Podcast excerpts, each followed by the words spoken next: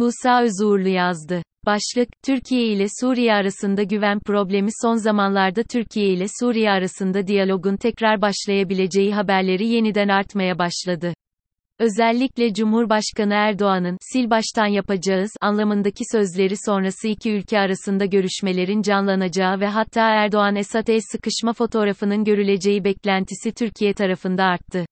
Ancak dikkat edilirse Şam tarafından aynı heyecan ile haberler ya da açıklamalar yapılmıyor. Nedeni Suriye'nin güvensizliği. Türkiye yaklaşık 10 yıldır uyguladığı dış politika nedeniyle bölge ülkeleri tarafından da eleştiriliyor. Öyle ki bu eleştiriler zaman zaman Türkiye'nin bu ülkelerin iç işlerine karıştığı suçlamalarına kadar varıyor. En sert bakış ise Suriye'den. Suriye Türkiye'yi 2011'den bu yana yaşadığı kanlı sürecin en büyük sorumlularından biri olarak görüyor.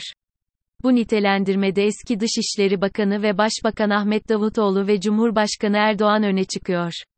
Erdoğan, diplomaside sürekli küslük olmaz, diyor ama Türkiye-Suriye arasında yaşanan sorun Mısır ya da Bayi ile yaşanandan çok farklı.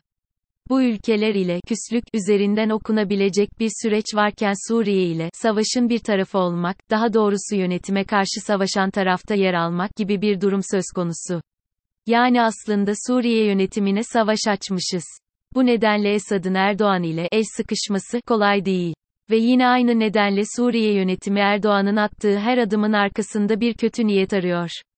Esad daha önce kardeşimdi üzerinden çok geçmeden kanlı diktatör haline geldi. Dolayısıyla Şam kendisine o dönemde gösterilen ilginin bir hesap ile olduğunu tecrübeyle gördü. Bu nedenle acaba şimdi de aynı niyet mi söz konusu sorusu Şam'ı meşgul ediyor.